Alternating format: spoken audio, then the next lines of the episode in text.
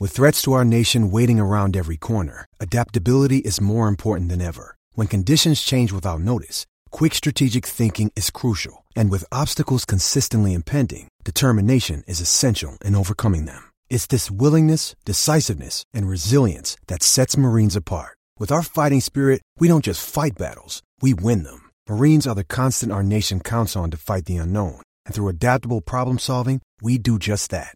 Learn more at marines.com. Another day is here, and you're ready for it. What to wear? Check. Breakfast, lunch, and dinner? Check. Planning for what's next and how to save for it? That's where Bank of America can help. For your financial to dos, Bank of America has experts ready to help get you closer to your goals. Get started at one of our local financial centers or 24-7 in our mobile banking app. Find a location near you at bankofamerica.com slash talk to us. What would you like the power to do? Mobile banking requires downloading the app and is only available for select devices. Message and data rates may apply. Bank of America and a member FDIC. These two guys have Minnesota sports flowing in their veins. Mackey and Judd on Score North and ScoreNorth.com. We have a lot of smart people involved, people with football backgrounds, people with business backgrounds, all kinds of ways to look at this. And uh, we really feel good about the input we've had from everyone within our organization and, among our ownership to discuss this and making sure we get this right. And we're looking forward to the next round of interviews. We're going to be doing uh, uh, GM interviews here in person at TCO Performance Center this week. And as we get through the GM process and head coaching process, like I said, I feel real good about the pool of candidates we've interviewed thus far, and uh, someone really strong will be coming out of this process, I'm sure. And it's time for the bonus scoop on Tuesday, as we do Zulgad, uh, Darren Doogie Wolfson, Channel 5 Eyewitness News, and also, of course, the Scoop podcast. Executive producer uh, Declan Goff. That was Vikings owner Mark Wilf talking about a process yesterday that was playing out. And at that point, we, we thought that the Vikings had two candidates for their GM job. They were going to talk to, and they are right now, Browns executive Kwesi Adofo-Mensah uh, today, which is Tuesday. Wednesday, they were scheduled to talk to Ryan Poles, who was in Chicago today to talk to the Bears. And Doogie, it appears from all reports that Ryan Poles, though, has accepted the Bears job. He will stay there, get that job, uh, which leaves the obvious question being would there be anything at this point that could stop Kwesi Adofo-Mensah from becoming the next GM of the Minnesota Vikings? Hi, Judd. Heck of a get by Vikings Entertainment Network to track down Mark Wilf. Hi, Declan as well. Tough. I can confirm. I mean, it's not like I need to confirm Adam Schefter, Ian Rapoport, Tom Pelissero, but I can tell you somebody close to Ryan Poles has confirmed to me that Ryan Poles is the new Bears general manager. By the way, an interesting connection there to Chicago. Ryan Poles' agent, Trace Armstrong. Lengthy mm. history with the Bears. In fact, at one point, six to eight weeks ago, his name emerged as a potential candidate for the Bears GM job. He's not the Bears GM, but his client is. So Ryan Poles will not be here in Minnesota on Wednesday. What changed? Judd, something seemingly changed. Mark Wilf, he used the word interviews, plural.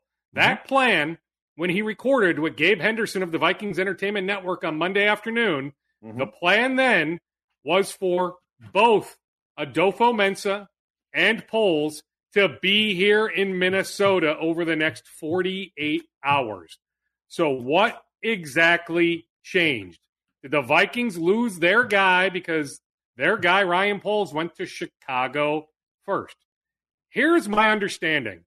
If you had taken a poll, no pun intended, but if you had taken a poll of those close to Ryan Poles, multiple people, back on, let's say, two weeks ago today, Tuesday, January 11th, if you had taken a poll then, they would have had the Vikings as the number one job, excluding the Raiders. Of the three jobs open at that point, the GM jobs, Vikings, Bears, Giants, they would have had Vikings number one. Not sure if Bears or Giants would have been number two. I am also told that Ryan Poles, when he went to visit the Giants out east, came away thoroughly impressed. That while heading into the process, maybe the Giants weren't near the top, that if the Giants had offered him the job, he would have said yes, that he was that impressed with Giants ownership. So is it possible as Poles flew into Chicago Monday night? You know, was he impressed Monday night into Tuesday morning? The news broke Tuesday around what? 12, 12.30, give or take, 20, 30 minutes. So everything ramped up Monday night into Tuesday morning. But what I am still trying to unearth, because Judd, there was legitimate steam over the weekend that Ryan Poles was the betting favorite. I said as such on Channel 5. I know Jason La Canfora of CBS Sports had that steam. A former colleague of ours, Matthew Coller of Purple Insider, had that steam. We didn't all make that up. That steam was legit. So there's more to unearth. Something happened. I also have a hard time believing, Judd, it was a consensus in Eagan that Adolfo Mensa is the guy. With Andrew Miller, yes, I'm convinced of that. We've talked about the influence Andrew Miller, Viking CEO, would have on this process going back weeks.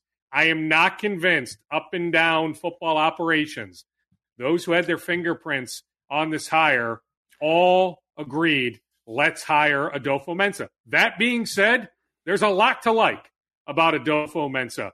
But I'm telling you, Judd, that poll steam, there was legitimacy there.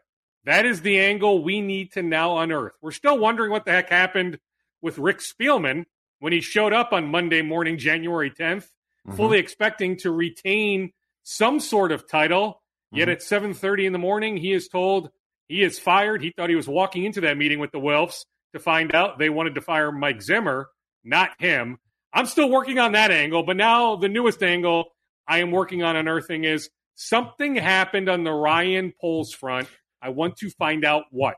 It has been mentioned that there might have been, and I don't know the time frame exactly of this Doogie, but there might have been some type of preliminary discussion, at least, between uh, the Poles camp, and I'm sure led by the guy that you just talked about, Trace Armstrong, and a potential contract, and that the Vikings might have come in low on the initial offer. Um, here's where that makes sense. The Vikings have to write two huge checks and pay off not not just Spielman, but especially Zimmer, who I believe was approximately, according to you, around $8 million per season, correct? So I do wonder if Ryan Poles at one point in time had the Vikings at the top of his list and vice versa, but if for financial purposes, that might have changed. That makes logical sense. I will work on that specific angle, Judd.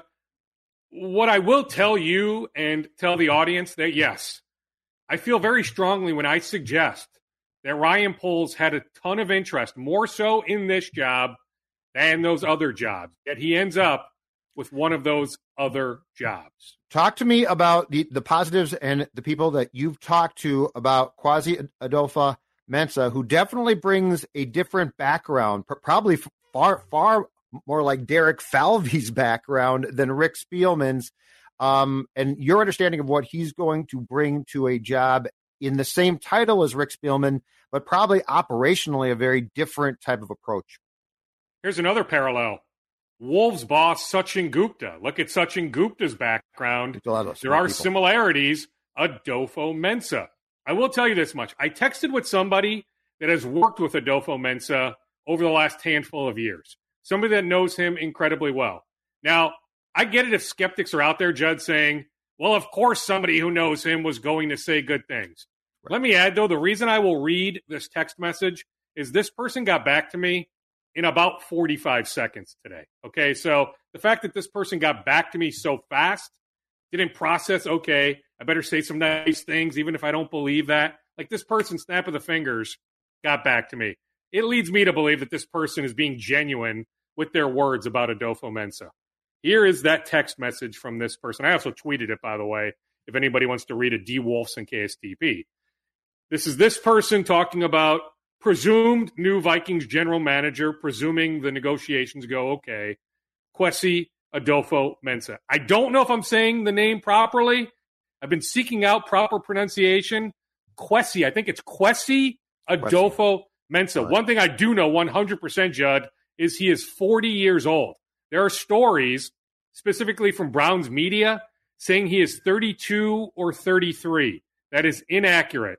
He is 40 years old. Okay, here is that text message from somebody who knows Adolfo Mensa really, really well. They have worked together. A brilliant, well rounded leader with a great sense of humor and fantastic people skills. He's a natural, ready for it, collaborator that will build a culture of, ready for it, inclusivity and bring out the best in every perspective in terms of decision making. The organization will be in great hands if he is the hire. One other thing I'll add, Judd, whenever the news conference takes place, as soon as tomorrow, Thursday, Friday, I can promise you that Mark Wilf will spin this that the Vikings got their guy. Whether they truly did get their guy, we need to unearth a little bit more on that. I give you credit because you you going back, Dukes, uh, to really the beginning of the search said that that there is no question that among the group of seven we know to be in that room, Andrew Miller had a huge say, which I didn't doubt, but I think it's backed up by this. And and people think I can't stand the guy. I don't know him. I've just heard some things behind the scenes that aren't super flattering. Um, but he's a business guy, and business guys uh, have different approaches than sports guys. But where I give you credit, and where I think this, where your reporting proves to be absolutely accurate, is this one. Kwesi Adofo-Mensah is a much more of a baseball hire than than a football one. Now, now football is trending in this direction. Cleveland actually tried this about five, six years back, but it's definitely not there, there yet. Miller comes from the Toronto Blue Jays, where he definitely worked in a baseball department that relied on what? Analytics, statistics, and all of that. So I think that, that your reporting has proven out to be 100% accurate in the sense that I got to think Andrew had a very, very big say in trying to to tell his bosses why he thinks that this is the right type of guy as opposed to more of a football scouting background type like Rick was. I am sure that Andrew Miller has his guy. That Andrew Miller is incredibly happy right this second. What I'm working on is the football operations people. Do they feel exactly the same way? And I think these things can be true. That at least some of the football operations people said, hey, Ryan Poles should be our guy, but that we also like Adofa Mensa. That, you know, I mean, you can talk to Kevin Stefanski. You can talk to some others in Cleveland. You can talk to people he's worked under and with with the 49ers. There's a lot of good there. The guy's background is uber impressive. Like former walk-on basketball player at Princeton, you know, commodities trader. Like I'm fascinated to hear why he even went the football route. Like if you look at his portfolio, his yeah. business background, yep. 2011, 2012, what the heck convinced him to go work for the 49ers? Like he was well on his way to being some big company CEO, mm-hmm. making millions upon millions of dollars, having semi normal working hours. What convinced him to go the sports route, even though he was a collegiate athlete still? Like that to me is going to be interesting to hear him explain that. But yeah, Andrew Miller surely has his guy. I am thoroughly convinced of that. But I just, I still think when you have, okay, Andrew Miller, Jamal Stevenson, Ryan Monnens, Rob Brzezinski, Ann Deppner, Mark Wilf, Zygi Wilf, maybe more, but certainly all those individuals part of these Zoom interviews. How the heck could you come to a consensus? Like, I just, I don't know how everybody would agree walking out of there, you know, or off the computer screen that, hey, Adofo-Mensah is our guy. Let's make sure he doesn't leave Eagan on Tuesday. Who cares about the Ryan Poles interview? You know, I don't I just, believe that. I, I don't believe that. Right? Yeah. Like, and there's all sorts of different things we're hearing about different coaching candidates, right? Some Todd Bowles steam late last week. I've heard some stuff about Kevin O'Connell, but what exactly does that mean coming off Zoom conversations? Right? But like, I just, I have a hard time believing, right? And I just, however the Vikings want to spin this, the idea wasn't just to bring one candidate to town. That face to face meetings matter. So there's something that was disconnected there. This was not the plan. They can sell Adofo-Mensah. I think just based on resume, he is well deserving. That's fine. There are always going to be question marks when somebody hasn't been a GM, then all of a sudden elevates to GM. So those questions were going to be in place regardless of who they hired from the original pool of, of eight candidates. But I'm just telling you, the plan was never only to have one candidate come here to Eagan. And now there, there are going to once this is done, um, there's going to be real questions, Dukes, as well about I think how your football operations department is going to be structured. Uh, going beyond the coach, like would would you bring in a veteran football executive to help out here? Because Adolfo Mensa sounds incredibly smart, but you don't know what you don't know, and and there I'm sure are going to be intricate footbally football things that, that are going to take him some time in this new job to learn. So so like this has been because you know, the structure of this department has been Rick is the football guy and he's the GM, but he's the old time scout and knows exactly. And so he had structured football ops in a way that made him comfortable.